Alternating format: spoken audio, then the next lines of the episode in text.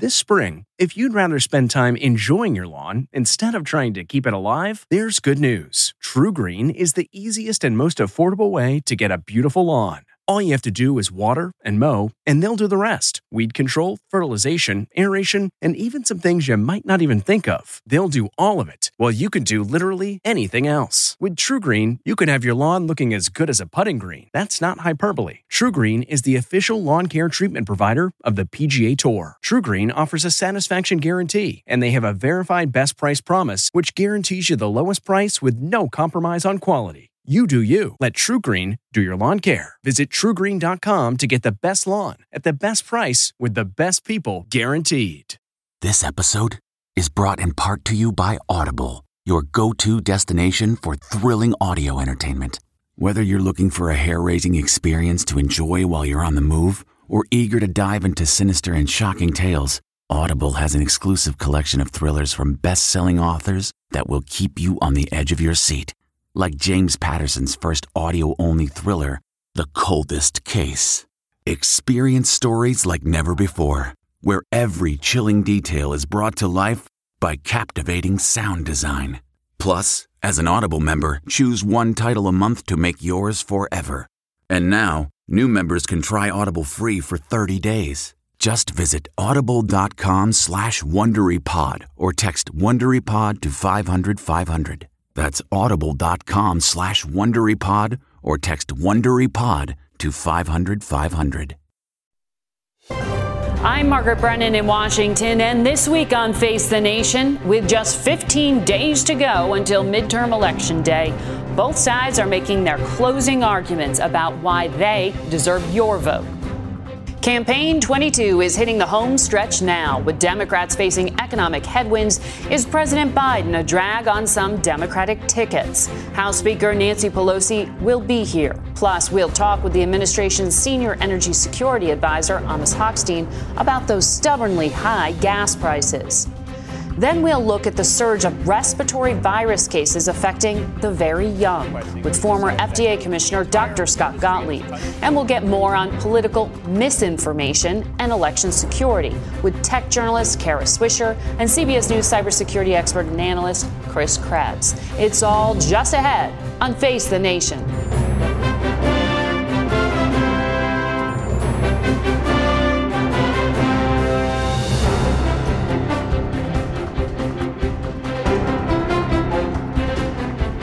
Good morning and welcome to Face the Nation.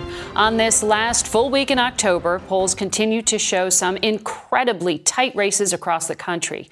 Can Democrats revive their stalled momentum and get their supporters to the polls? Or will Republicans take control of the House and possibly the Senate?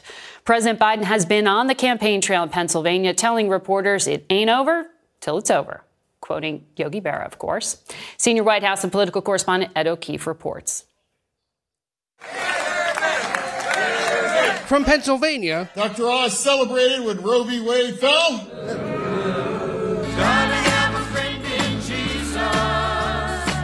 to Arizona, Hello, Arizona! Democratic and Republican candidates are making their final arguments. There's this attack on our democracy, on the very right to vote. Republicans are sticking to a message focused on the economy and crime. This is an economic and health crisis. A doctor can help fix it. I'll keep us safe, cut your taxes, and protect our jobs. You think you and your family deserve better than open borders and fentanyl and double digit crime increases? While many Democrats believe a focus on abortion rights will help bring out their base. the Republican Party have been very clear that it is their agenda to have a national ban on abortion. For his part, President Biden has been touting his work to curb inflation and cut gas prices. Last week, he approved the release of more oil from America's strategic reserve, but denied any connection to the looming election. I've been doing this for how long now? It's not politically motivated at all. Despite the president's work, many Democrats in the most competitive races don't want to be seen with him. Tim Ryan in Ohio said he doesn't want you there. Warnock said wouldn't say. Do you think they're making a mistake? No, there are by 16 there I've already gone in for yet, and a lot more are asked. One Democrat who is in big demand former President Barack Obama, who's now on the airwaves for Democrats in key races. You can count on John Fetterman. Make sure he can count on you. And plans to campaign in Georgia, Michigan, Nevada, and Wisconsin. In the coming days, attention will focus on Pennsylvania, where Democrat John Fetterman and Republican Mehmet Oz will meet in their one and only debate. And here in Washington, there are looming fights over raising the debt limit and future funding for the war in Ukraine, as Republicans say they'll force a rethinking on those issues if they take control of Congress. Margaret? Ed, thank you. And we are joined now by Speaker of the House, Nancy Pelosi. Good morning, and it's great to have you here at the table, Speaker. My pleasure. Thank you. Good morning. You have said a lot to, to, is going to be determined by turnout, but you've heard our CBS estimates have the Republicans taking the House with 224 seats. How do you shift the momentum? Well, let's just say, uh, first and foremost, Good morning. Uh, it's Sunday morning, uh, 15 days or so before the election. Vote people are already voting. We're very pleased with our early vote for our Owning the Ground initiative. I, uh, it's interesting to me because for a year and a half, the media has been saying, "Oh, they've got it's gone." President's party always loses in the off year, and now we're down to the stretch, mm-hmm. and we're down to very close races. And we feel very confident. I've been in over 20 states since uh, Congress adjourned uh, in the last month or so, and uh, I see very clearly that the ownership of the ga- ground is with us. It's about getting out the vote. Everything else is a conversation compared to that. Mm-hmm. But in order to do that, you have to have inspiration. You can't run on empty. And the fact is, is that uh, when I hear people talk about inflation, as I heard him there, we have to change that subject. Inflation is a global phenomenon. phenomenon. Yes. The EU, the European Union, the UK, the British have higher uh, inflation rate than we do here. It's not, the fight is not about inflation, it's about the cost of living. And if you look at what we have done to bring down the cost of prescription drugs, mm-hmm. to bring down the cost of, of energy and the rest in our legislation, you will see that that has been opposed every step of the way by the Republicans, and they have no plan for lowering the cost right. of living or helping with inflation? Absolutely. Inflation is a global problem, and it, it's hitting a lot of countries very hard. Um, but there is also that question of fiscal spending. Uh, Congressman Jim Clyburn, who serves in leadership alongside you, said the following earlier this week. All of us are concerned about these rising costs, and all of us knew this would be the case uh, when we put in place this recovery program. Anytime you put more money into uh, the economy, uh, prices tend to rise. Did you also realize at that time that the congressional spending would add to inflation? Did you see that risk then? Well, first, first of all, government spending does. We had a, uh, a, a pandemic and that brought down unemployment from 7% to 3.5% now.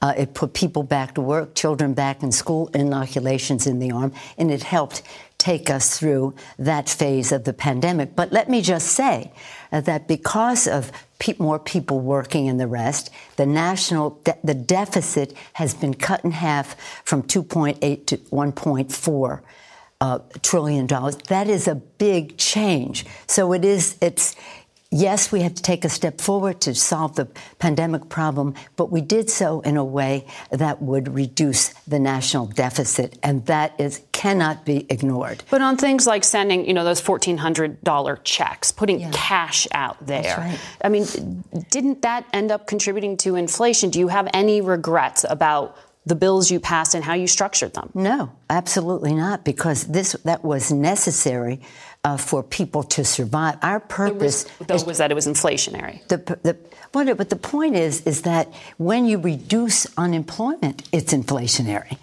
That is a fact. When I was a new member of Congress, I was told that unemployment was dangerously low in our hearings on inflation and unemployment. Unemployment is dangerously low for what it does to inflation. But the fact is, the point is, is that this is about helping America's working families meet their needs, and that was essential to them. Uh, less inflationary than a $2 trillion tax cut for the high end that the Republicans gave, and we're still paying a price for $2 trillion, 83% of the benefits going to the top 1%. So we feel proud of what we've done. We feel proud of the mm-hmm. president uh, to help America's working families to lower their cost and in doing so to reduce the deficit. Well, on the issues that voters tell CBS News are important to them, abortion ranks number seven. Up top, economy, inflation, crime, immigration.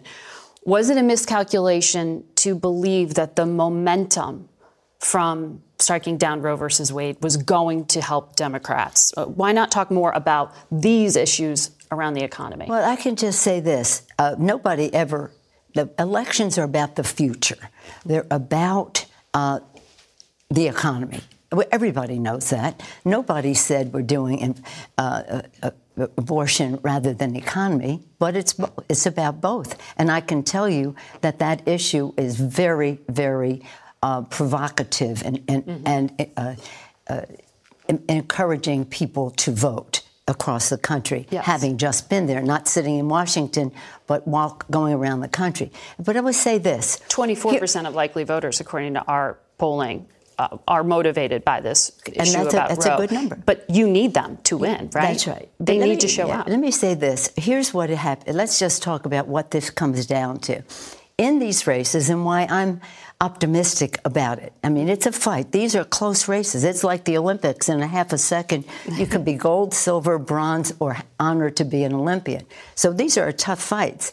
Uh, but that's what they are, and it's a big change from what the media was media threat of oh they can't possibly win. No, we can possibly win. But here's the thing: in these districts, the district, the Republicans have said that if they win, they want to subject Medicare, Social Security uh, held blackmail mm-hmm. to the, lifting the debt ceiling. Uh, they have said they would like to review uh, Medicare and Social Security every five years. They have said that they would like to make it a, a, a discretionary spending that Congress could decide to do it or not rather mm-hmm. than mandatory. So Social Security and Medicare are on the line. A woman's right to choose is on the line. The planet is on the line. Issues that relate to uh, prescription drugs. Yes. For years, we've been trying to get the, the secretary to negotiate for lower prices. We couldn't get it done until we had the Democratic president and a, a strong majority, enough in the Congress uh, to get it done. I, I want to ask you about that the future and the new yes. Congress potentially. Yeah. Um, you told Andrea Mitchell earlier this week we need generational change, but in some cases there's no substitute for experience. Right. Will you remain in leadership in the new Congress. I'm not talking about that. I'm here to talk about how we win the election. But to deliver uh, on all I, I these was only things. Paying, I was only paying Andrea a compliment for all the experience that she has. I see. The, but the fact is, we need so, to. So you may or you may not. I'm not here to talk about me. I'm here to talk about the future, America's working families, for the children. It's always about the children. Mm-hmm. And the point is this that the. Um, these issues, if you're a senior, you have a lot at risk. Yes. If you're a childbearing age woman, you have a lot at risk if your family does. If you care, if you care about the planet, you have a lot at risk. They said it's a hoax. When we had the debate right. on our funding for uh, uh, addressing the climate crisis, not one Republican vote. When okay. we talked about, so what we need to go forward with is more uh, that we had in our agenda and child care, child okay. tax credit, uh, issues like that. Madam Speaker, I appreciate you coming here today. We did also invite the Republican House leader to join us. He declined the invitation. We'll be right back. Okay, picture this. It's Friday afternoon when a thought hits you. I can spend another weekend doing the same old whatever, or I can hop into my all new Hyundai Santa Fe and hit the road. With available HTRAC, all wheel drive, and three row seating, my whole family can head deep into the wild. Conquer the weekend in the all new Hyundai Santa Fe. Visit HyundaiUSA.com or call 562 for more details. Hyundai, there's joy in every journey. Okay, picture this. It's Friday afternoon when a thought hits you. I can spend another weekend doing the same old whatever, or I can hop into my all-new Hyundai Santa Fe and hit the road. With available HTRAC all-wheel drive and three-row seating, my whole family can head deep into the wild. Conquer the weekend in the all-new Hyundai Santa Fe. Visit HyundaiUSA.com or call 562 for more details. Hyundai, there's joy in every journey. And we turn now to former FDA Commissioner, Pfizer board member, Dr. Scott Gottlieb. Dr. Gottlieb, it is great to see you. Um, but I have other tough issues to ask you about, including the surge in respiratory infections among children in 33 states now. We're seeing some pediatric units overwhelmed. Why is this happening and why is it having such a powerful impact? Well, look, we're seeing a surge right now in respiratory syncytial virus. This is a virus that we typically see in the late winter. We started to see cases in the summertime, and we're seeing a, a peak in cases right now. This is not unlike the season last year where we also saw an early peak in those cases. Some people ascribe it to the fact that children have been somewhat removed from these circulating pathogens, so you don't have as much immunity in the population generally. So it's changed the typical cycle for this virus, and we're seeing these waves of infection from RSV earlier in the season than we would normally see. For most people, this is a self limiting infection. It's an upper respiratory infection. It causes cold like uh, symptoms. But for children under the age of two, it can be a serious infection. And it's especially concerning for those who are immunocompromised, children who are immunocompromised, or those in a neonatal intensive care unit, as well as older adults, elderly Americans, yeah. or people who have other kinds of conditions that put them at risk. So this is happening. You have flu season coming, and we have COVID ticking up.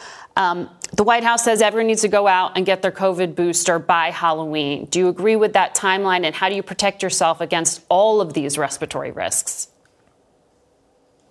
Well, look, I think now is a prudent time to not just get the COVID uh, booster, the new bivalent vaccine, but also the flu vaccine. Right now, we have flu cases picking up. It looks like this may be uh, a more aggressive flu season. The predominant strain right now is H3N2, and the vaccine appears to be a good match for the strain. So the vaccine, based on what we see right now, uh, based on the genetic sequence of the strain that's circulating and, and the antigen that's in the vaccine, does suggest that the vaccine is going to be quite protective this season, so it's a good time to get it. I think in terms of just protecting yourselves, it's just the normal things that we advise people to do. Wash your hands, try to avoid crowded spaces if you are someone who's at risk. If you don't feel well, stay home. Don't send a child to school if they're not feeling well so you don't expose others to an infection. Wear so all the things that we've learned to do to just good well, look, I think if you're someone who's at risk or someone who wants to take extra precaution, uh, one way masking we know does work if you're going to wear a high quality mask. I, I, don't think people are going to be generally wearing them right now. Um, but I think for people who are at risk, who want extra, an extra measure of protection, that's another step yeah. that can help afford them that. The one thing, the final thing I'll say is that, you know, for parents who have children who have an upper respiratory infection, many times they're testing them, finding out it's not COVID, and feeling relieved. I think they still need to be vigilant that it could be RSV, it could be early flu. So if you see progressive symptoms, seek out help from a doctor. There are treatments that are available that could help children with RSV. Noted. Um, it is election season, and I want to ask you about a false claim about COVID vaccines that really hit the campaign trail, and it's been in conservative circles in particular. Under U.S. law, just to be clear, the CDC does not mandate vaccines, as we've talked about here before. Um, the state governors have the authority to do that. Can you explain what the CDC advisors actually did last week? Yeah, well, this week they took the recommendation that already existed for children to get vaccinated with the COVID vaccine, which was their general recommendation they issued last year, and they incorporated it into their formal recommendations, which are their permanent recommendations. Some people refer to it as their vaccine schedule. That doesn't translate into state mandates. There are a lot of vaccines in that schedule. For example, the flu vaccine is in that schedule. They recommend that for children. No states mandate that. The HPV vaccine is in the schedule. Only two states mandate the HPV vaccine for children to attend school Virginia and Rhode Island. Even the dengue fever vaccine is in the schedule, and obviously no states mandate the use of that. So, what got started on Twitter initially was that the uh, CDC recommendations automatically translate into state mandates, which is not true. Um, one of the reasons why the CDC went ahead and made this formal recommendation is that it also allows the vaccines to be incorporated into the Vaccines for Children's program, which provides federal funding for indigent kids to get access to vaccines. And so that's part of the impetus. But mm-hmm. there will be no state mandates. Quite frankly, I don't think there should be state mandates. I don't think we're at the point right now we should be considering mandating this vaccine as a condition to attend school. While I think every child should seek out this vaccine, parents should strongly consider vaccinating their kids. I don't think it should be mandated by states, and I wouldn't expect to see any yeah. state mandating this vaccine. Thank you for your clarity on that because the misinfor- misinformation you just said started on Twitter. Tucker Carlson amplified it. But as we just showed our viewers, you see a number of candidates and sitting governors spreading this. You have presidential candidate potentially Mike Pompeo. You have the governor of Virginia, the governor of Utah, Senator Tom Cotton of Arkansas, the GOP candidate for governor of Arizona, Kari Lake. They're all putting out tweets with this false idea. So there's clearly a right. political force in an anti vaccine sentiment. Well, look, I think from a public health standpoint, the more that this becomes a political matter and the more people make this a political matter, the campaign against mandates bleeds into a campaign against the vaccine itself. And people generally don't take away the nuance of those messages, if there is any nuance in those messages in the first place.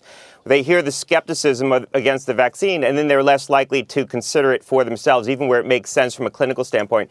I didn't see a lot of people stepping up and saying, look, my state won't mandate the vaccine. We believe these are decisions that should be left to pediatricians and parents.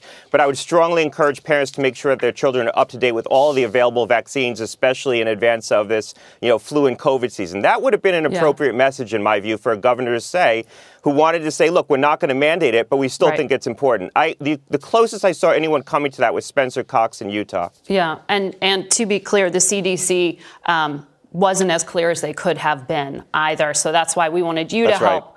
Translate that for our viewers today. Dr. Gottlieb, I have to leave it there. So good to see you again.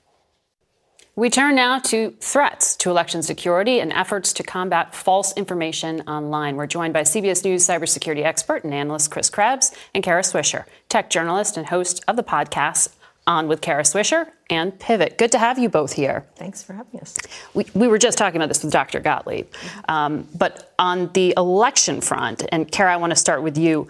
There have been these recent studies talking about Facebook, TikTok approving even ads with political misinformation mm-hmm. on them.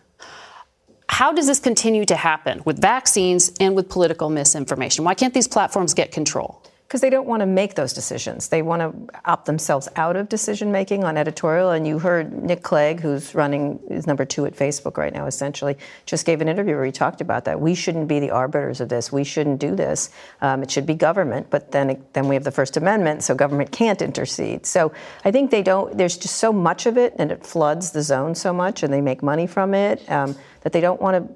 They don't want the responsibility for it even though it's on their platforms, and they should have the responsibility. And some of it sort of dances or flirts with distortions. And so you have to be in that government business of spotting this. But, Chris, how do you even do that? Well, it's it's a challenge, as Kara points out, with the First Amendment issues. Uh, you know, DHS launched their Disinformation Governance Board uh, earlier in the year, and that was not actually met uh, with with any kind of fanfare, and they they ultimately stood it back down, even though efforts they were taking through that uh, group or, or, have been underway for a decade or more within DHS. So one of the things that we looked at back in the 2020 election was not so much the specific claims or the specific elements of mis or disinformation, but it was more the thematics that were emerging. So not pinning it to a single individual, instead looking at, hey, these are some of the claims we were seeing, and here are the security controls or preventions in place that would actually not allow that to happen in an election. And we're seeing some continuation of that. But once again, you know, there's so much of it.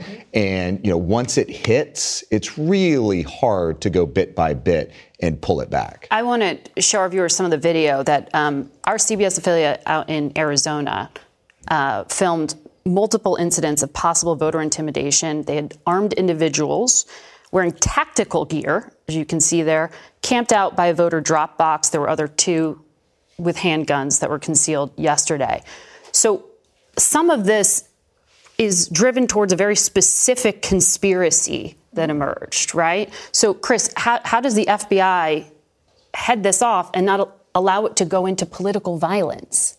Well, the, I think the important thing here is that if any voter or election official sees these sort of things happening in Arizona, Arizona, they, they, they make a report. They, they tell the uh, you know the relevant officials, and they can investigate, and they can look at these people, they can investigate, and sure, and then you know there's a deterrent. But it takes the guy with the tactical gear before that happens. Well, and, and that's mean, the biggest challenge here, as I see it, is that the continued efforts to delegitimize the 2020 election are resulting in candidates that are incentivized to push these lies, but also then you have a radicalization and activation across the voter base that are effectively this is performative. The, these, the, this doesn't happen. You know, the claims of, of mules and ballot trafficking, it doesn't happen, particularly in a way that someone like this would, would be able to detect anything. Moreover, what's happening is the people that are being accused of ballot trafficking or, or being a mule actually report it to the officials and say, here's my name, here's my contact information. I was accused of this.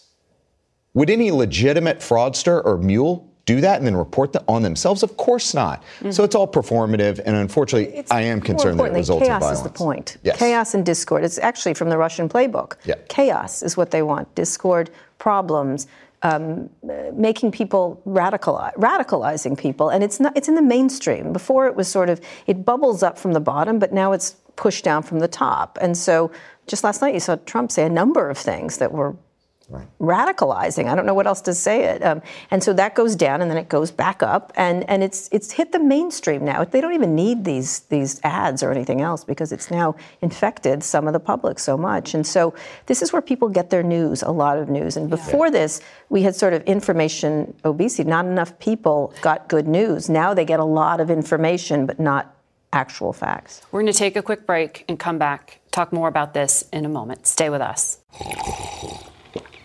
That's not just the sound of that first sip of Morning Joe. It's the sound of someone shopping for a car on Carvana from the comfort of home. That's a good blend. It's time to take it easy, like answering some easy questions to get pre qualified for a car in minutes. Talk about starting the morning right. Just like customizing your terms so your car fits your budget. Mm-mm-mm. Visit Carvana.com or download the app to experience car shopping the way it should be convenient, comfortable. Ah. CarMax is putting peace of mind back in car shopping by putting you in the driver's seat to find a ride that's right for you. Because at CarMax, we believe you shouldn't just settle for a car, you should love your car. That's why every car we sell is CarMax certified quality so you can be sure with upfront pricing that's the same for every customer. So don't settle. Find love at first drive and start shopping now at CarMax.com. CarMax, the way car buying should be.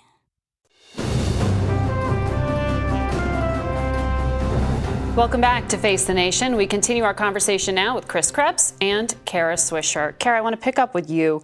Uh, we've been talking about social media. Twitter may find a new buyer, billionaire yes, Elon probably. Musk. Friday. On f- Friday's a day, yeah, I believe. Supposedly. Um, Senator Mark Warner, who chairs the Intel Committee, has said that there is no American more dependent upon the largesse of the Communist Party than Elon Musk. He's the CEO of Tesla, SpaceX, the rocket ships. Bloomberg saying that the administration is going to have to do national security reviews potentially of businesses he owns. Sure. So how much of a risk is it if this transaction go, transaction goes through? It depends on what they find, I guess. You know, I mean, I think the issue is is he he already does a lot of defense work, a lot with the rockets and everything else, and it's considered very innovative and has done amazing things. The International Space Station is is depends on Elon Musk and his rockets. Um, and so he does a lot of, you know, obviously with transportation, that's another area that's important to look at and who owns it. And Twitter also. Um, who this is a big communications platform, even though it's a terrible business. Uh, so who owns it matters. And so who are his investors? Who is putting money into it? Um, et cetera, et cetera, should be looked at. It's as a matter of course. Yeah, I mean, it's almost kind of amazing, Chris, that that there isn't more scrutiny. I mean, there is FCC scrutiny of ownership of news organizations. Right. When it comes to social media and a company like TikTok, it's owned by a Chinese firm. An increasing number of Americans are relying on it for actual news, not just tweeting about themselves, but actual news. Is this a risk? Well, I, I think just to, the, to, your point, as more people use these platforms, as they get more information, as they're shifting away from traditional media that we're all used to, the intelligence services of our adversary are seeing this shift as well. And so it's not necessarily specifically about TikTok. It's all platforms and it's all avenues. But TikTok uh, represents uh, a specific risk. And, and a, a, colleague of mine wrote a paper, Dakota Cary wrote a paper for Cyberscoop, talking about how it's not necessarily the data security challenges. It's that the Chinese Communist Party may have the ability through the parent company of TikTok to actually shape narratives, suppress, lift shape what we see on a daily basis. And it doesn't have to be everything you see all the time. Mm-hmm. it can just be enough. Yeah. It can just be enough, a little bit. And and I think about what happens if uh, if the if the Chinese invade Taiwan. What happens in the run up to the 24 election if, if they're not happy with some of the more uh, you know the stronger Right. stance that this administration is taking against China? It, there is a significant amount of risk exposure we have here. And then who, who owns Twitter? Who, who are its investors? I think that's a normal question for a government to ask. Uh, You know, the CCP doesn't own CBS, to my knowledge. So the Chinese Communist Party? No. um, but for Elon Musk, I know you know him. And, and last question here on this um, Russia watcher Fiona Hill said Putin plays the egos of big men, gives them a sense that they can play a role, but in reality, they're just direct transmitters of messages from Vladimir Putin. She just gutted Elon Musk when he was pushing pro Russia positions. I, mean, is it really that? I mean, are, are adversaries using business icons to further their foreign policy? Why, yes, that's happened before. I don't know if you've heard about President Donald Trump. I mean, people have talked about that. Um, so, yeah, I think I think Elon's doing this on his own. Um, but he's, uh, you know, he's he's a lot of people in Silicon Valley are also mouthing the same thing. There's sort of a certain class of tech bros that are, are into this idea. But you still Um, think this transition? Well, they have no po- foreign policy experience, so they have no business doing this, Mhm. but it doesn't stop them, which is about everything. They're experts on everything, case because they're the richest people in the world, case you didn't know. so I think it's slightly dangerous. I don't know, Chris. A little bit. We could keep talking about this. I want to keep talking about this, but I have to take a break here and, and bring week. s- some important information um, to you from voters themselves, actually. Uh, we wanted to better understand how Americans could impact the vote in the year's elections. And our CBS News campaign 2020 I 22, sorry, it's moving quickly. I in America is tracking four groups of what we are calling election influencers. And on Friday, we spoke to some pressured parents. These are voters who describe themselves as feeling post pandemic stress over finances and kids. I feel like Biden is doing a pretty good job, but um, my concern is like the crime. I want to know who, you know, what exactly will they do about this because it's it's out of control in Chicago. What about in Arkansas and Texas? I live more in the suburbs, so it's not um, as prevalent in my neighborhood, um, but it's still something that's um, concerning. Uh, not so much. Uh, Greg Abbott, our governor, does a, uh, a great job. And the only thing, you know, that w- we've been having trouble with is, you know, the, the border. So immigration is a concern for you in these upcoming elections. Here we just left a pandemic. When you have thousands upon thousands every day crossing over, they don't have to get tested. You know, you, we don't know what they're bringing in. Well, some of those pandemic era restrictions are still in place in, in, along the border. What do you need to see that would change your impression of immigration in this country? I, I really liked how DeSantis and Abbott have been taking them and, and shipping them out to bluer states so they can recognize the problems that we've been having in in Texas and in Arizona. You know, uh, we Greg Abbott needs to have a lot more control over the border itself. But you will still vote Republican. Yes, I, I, I will still support uh, Greg Abbott because uh, his running he's running up against uh, Beto, Beto, and you know he he he's all about the open border. Show of hands. Will all of you accept the election results from these midterm races in 2022? Yes? All of you trust the elections that and the systems to run them. How would all of you describe the current state of the US economy? Oh, I would say scary. Scary. Yes. LaShawn, how would you describe it? I would say it's unstable because um, it's just so much going on. John, in one in one word, how would you describe the US economy? Horrible Horrible. in regards with inflation. Uh, I, I watched last week uh, a bag of six ounce broccoli go from a dollar ninety nine to this week being two dollars and forty nine cents. Can I see a show of hands? Is anyone driving less because of the cost of gasoline? So you're still filling up your gas tank and still driving despite prices climbing higher. Just to go to work, I got I, I drive eleven hours to go to Wow. work. I, I live in East Texas, work in New Mexico, so uh, it, I have to buy it regardless. Have high prices changed the way you live your life? I still have to do whatever I need to do to get around, but um, I don't know what can you do? You have to just adjust. It's not just the you know heating, the cost of living, the electricity, everything is just it's, it's just really high. So, John and Stephanie, have you had to make changes in your life because of inflation? Yes, What have you done? Um, we have cut back on our um, going out to eat, kind of eliminated Amazon Prime, Netflix, um, limiting that kind of stuff. I've looked for ways to budget better with groceries.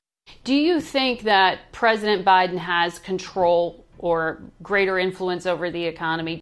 Um, I think it's just as much Congress and um, also state and local as it is Biden. I don't think it's just one person. What are your biggest concerns about raising children in America right now? John? the whole woke culture affecting our children. All these elementary schools and middle schools having woke culture pushed on them from the LGBT plus community for sexual identity and, and, and gender. We should be pushing the actual school studies, math, social studies, science, not, you know, gender studies or sexual identifications What have you seen that makes you concerned? in in the district that I am, I that I uh, live in. There hasn't been really anything going on, but I'm originally from Iowa, and just recently there was some protests at an Iowa school for bringing in a transgender art uh, uh, art show. So, you're not concerned about your kids in Texas. You're seeing this on the news. That's what's raising your concern? Yes. LaShawn, I'd like to get you to weigh in on this. I can also agree with some of his points. Um, I really would say sex education. I feel like um, some things, you know, are brought to the children's attention they wouldn't even think about. And you have eight kids. I imagine you have some pretty specific ideas in your mind when you're speaking I about this. Yes. Mhm. And- But children are, yeah, they're really influenced. You can teach them one thing at home, but when they go to school, they're just as much influenced by their teachers and their surroundings. And we should have more input, the parents, of what we would want them to learn. Stephanie, what, what's your biggest concern? And if you want to react to any of that, go ahead. Um, I I agree. The other issue uh, has to do with COVID. Um, there's less teachers in the school district, um, and because of that, they have um, student choice school days. So the students can choose whether or not they want to go to school that day because there's not enough teachers or bus drivers to Mm. get them there. And so I worry about their education. When you said your top issue was crime, what did you have in mind? Robberies and, you know, murders, you know, stabbings. And it's like it, every time you turn on the news, somebody killed their baby and, it, you know, they're losing their mind. It's like people are everywhere doing everything and it's not, it's like they're out of control. Nobody's stopping them. John talked about how concerned he was about the border in his state of Texas. And migrants coming into the country. I mean, it's nothing wrong with helping, but there we have more problems here in our country. I feel like there's so so much focus on helping immigrants, and it's not enough focus on the people here that might need assistance. Do you blame your mayor and your governor for that, or do you blame Washington for that? It's everybody, everyone. Washington, um, the mayor. I mean, you know, it's like they they help who they want. Certain people, certain groups of people, they'll help them, and then they'll neglect- neglect someone else. Often, when we do these focus groups, we have people of, from different party affiliations disagreeing with each other. But I'm hearing all of you echo a lot of the same concerns and agreeing with each other. None of you are very optimistic about the country right now. No.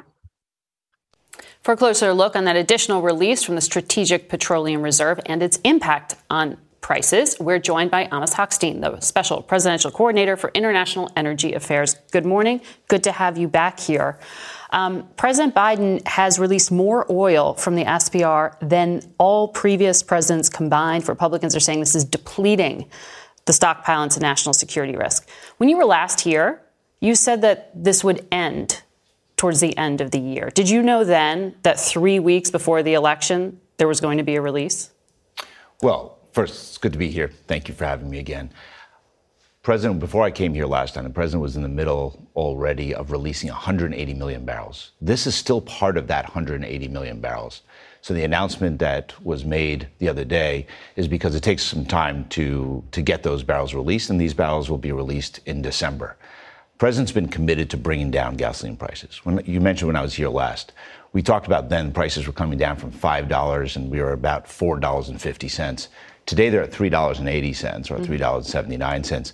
And in fact, most Americans see prices around 340 to 350. So he's been committed to bringing those prices down, and this release is just part of that process. And he says he may do more. But when we last spoke, you said private industry was expected to pick it up, and so that you wouldn't have to keep doing these emergency releases. Why isn't that working? Well, I think it is working. The private industry is increasing supply and production. well, what the president said is that we are going to be very watchful to see what happens around the world. There are a lot of uh, uh, geopolitical events. The Russian invasion. I don't know what Putin's going to do in December or in January. So we have to be ready for that. So what the president said is we're going to complete the 180 that we've that he has announced many months ago, as he's been doing monthly. Uh, that will continue on into December. And then, as we are we are making sure that we are prepared, so if we need to do additional releases, we can do them very, very quickly.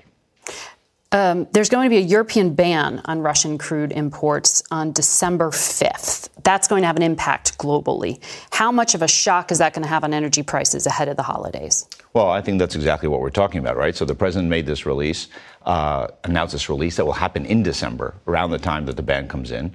We are also working with uh, Europe and other G7 partners around the world, countries in Asia, uh, to see if we can make sure that we continue to have the Russian barrels on the market, but ensure that the price that and the revenues that Russia gets continue to be depressed. This is the price cap you're trying this to is the price roll cap. out still. Correct.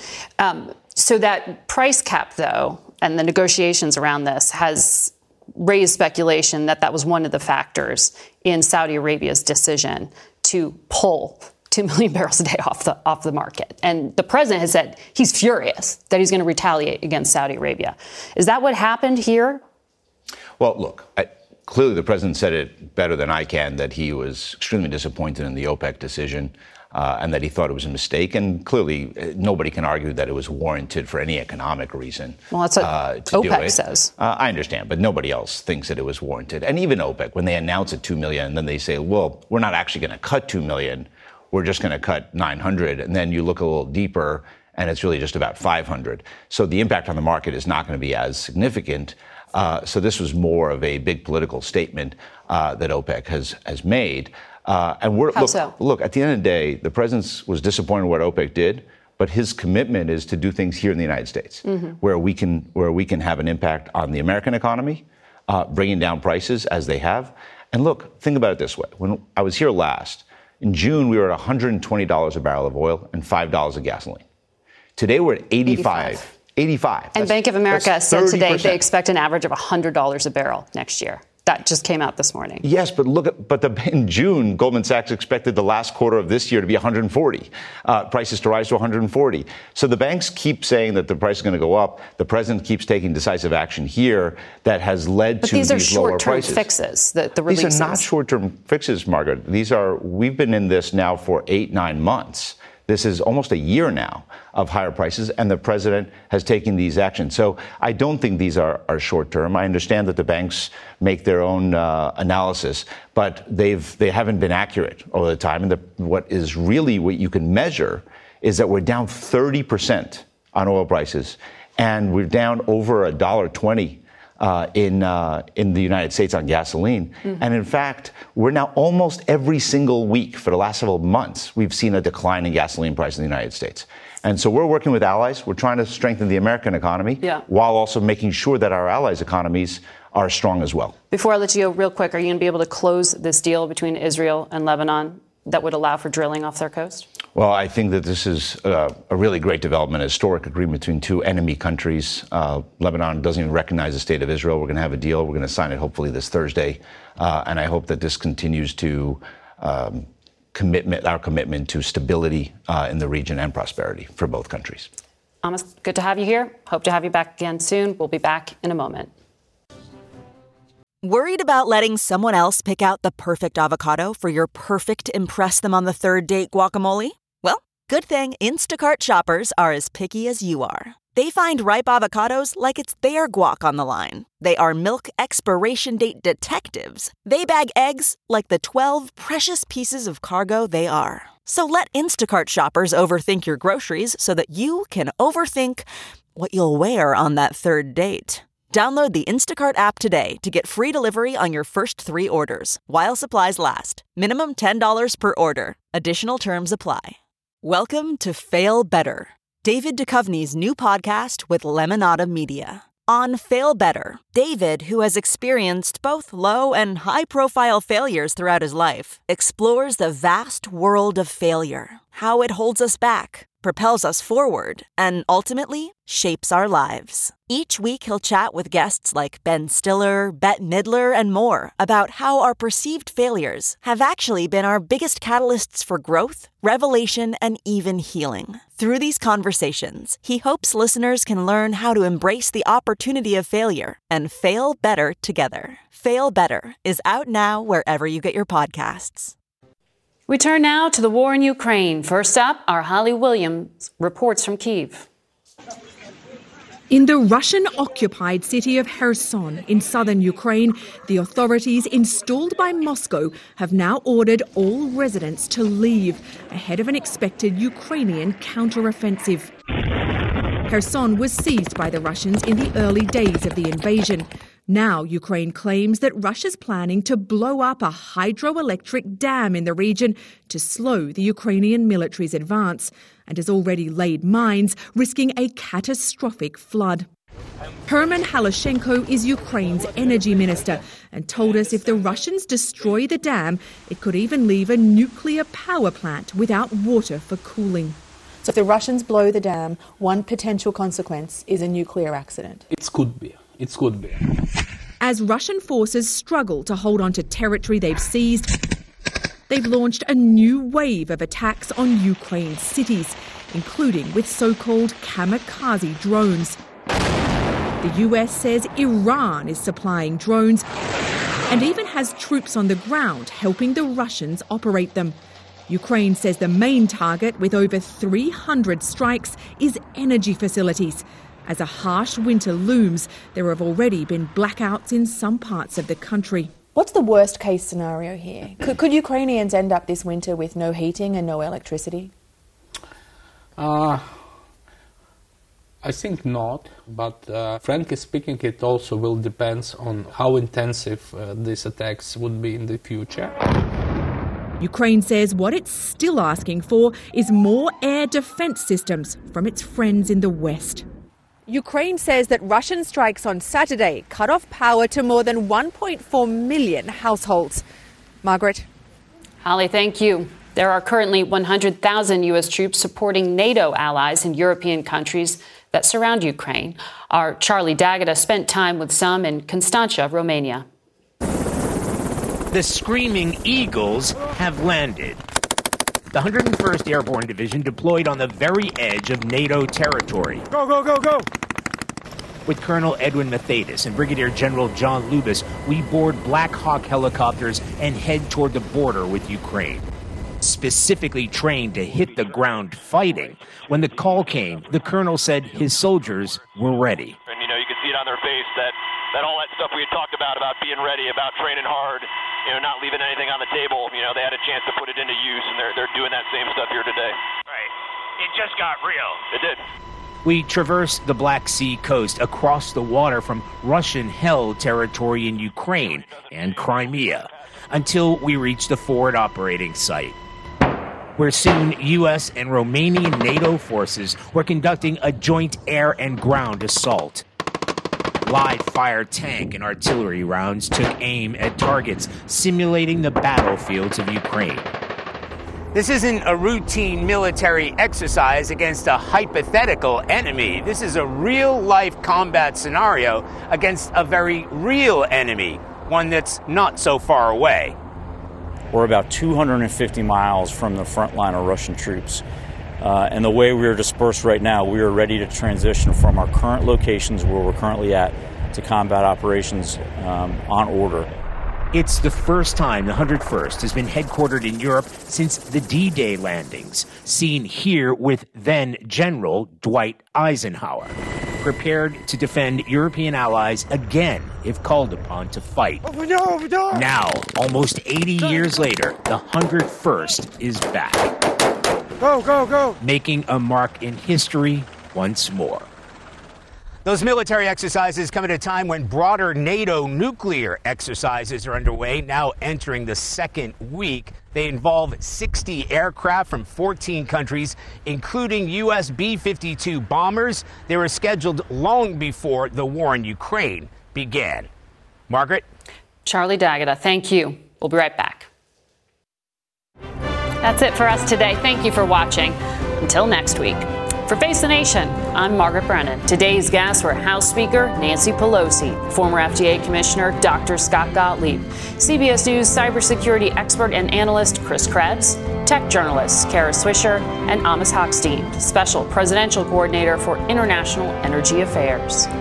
The executive producer of Face the Nation is Mary Hager. This broadcast was directed by Shelley Schwartz.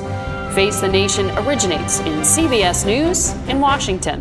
For more Face the Nation, we're online at facethenation.com and you can follow Face the Nation and CBS Radio News on Twitter, Instagram, and Facebook. Face the Nation is also rebroadcast on our CBS News streaming network on Sundays at 1:30, 4, 10 p.m. Eastern, and again at 4 a.m. the next morning.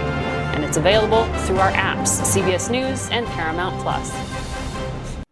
It was the biggest scandal in pop music. The stars of Milli Vanilli, the Grammy-winning multi-platinum R&B phenomenon, were exposed as frauds, but none of this was their idea. So whose idea was it? Enter German music producer Frank Farian. He saw the success of acts like Michael Jackson and Prince, and he wanted in, no matter the cost. So he devised the perfect pop heist two once in a lifetime talents who were charismatic, full of sex appeal, and phenomenal dancers. The only problem? They couldn't sing. But Frank knew just how to fix that. Wondery's new podcast, Blame It on the Fame, dives into one of pop music's greatest controversies and takes a never before heard look at the exploitation of two young black artists. Milli Vanilli set the world on fire, but when the truth came out, Rob and Fab were the only ones who got burned. Looking back now, it's hard not to wonder why did everyone blame them and not the man pulling the strings? Follow Blame It on the Fame, Milli Vanilli, on the Wondery app or wherever you get your podcasts. You can binge all episodes of Blame It on the Fame early and ad-free right now by joining Wondery Plus. The Hargan women seem to have it all. From the outside looking in,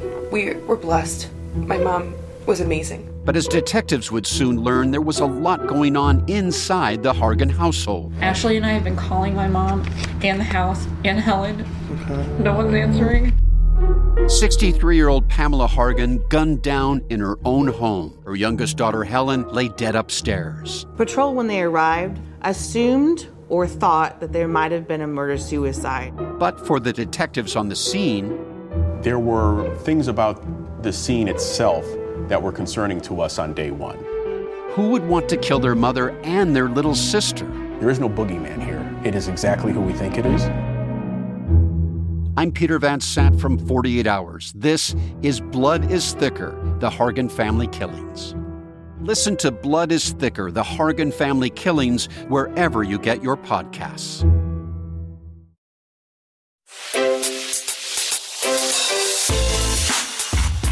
Hi, this is Jill Schlesinger, CBS News business analyst, certified financial planner, and host of the Money Watch podcast. This is the show where your money is not scary and it's not boring. It is a show that's all about you. It's your questions that make it possible for me to provide unconventional and entertaining insights on your money and maybe more importantly, on your life. I'm going to be your financial coach, someone who brings common sense and an insider's perspective on how to manage your money and your emotions. And I promise we are going to have a little bit of fun along the way. Have a question from retirement to career changes to college funding? Just send us an email at askjill at jillonmoney.com. Follow Money Watch wherever you get your podcasts. You can listen ad free on the Amazon Music or Wondery app.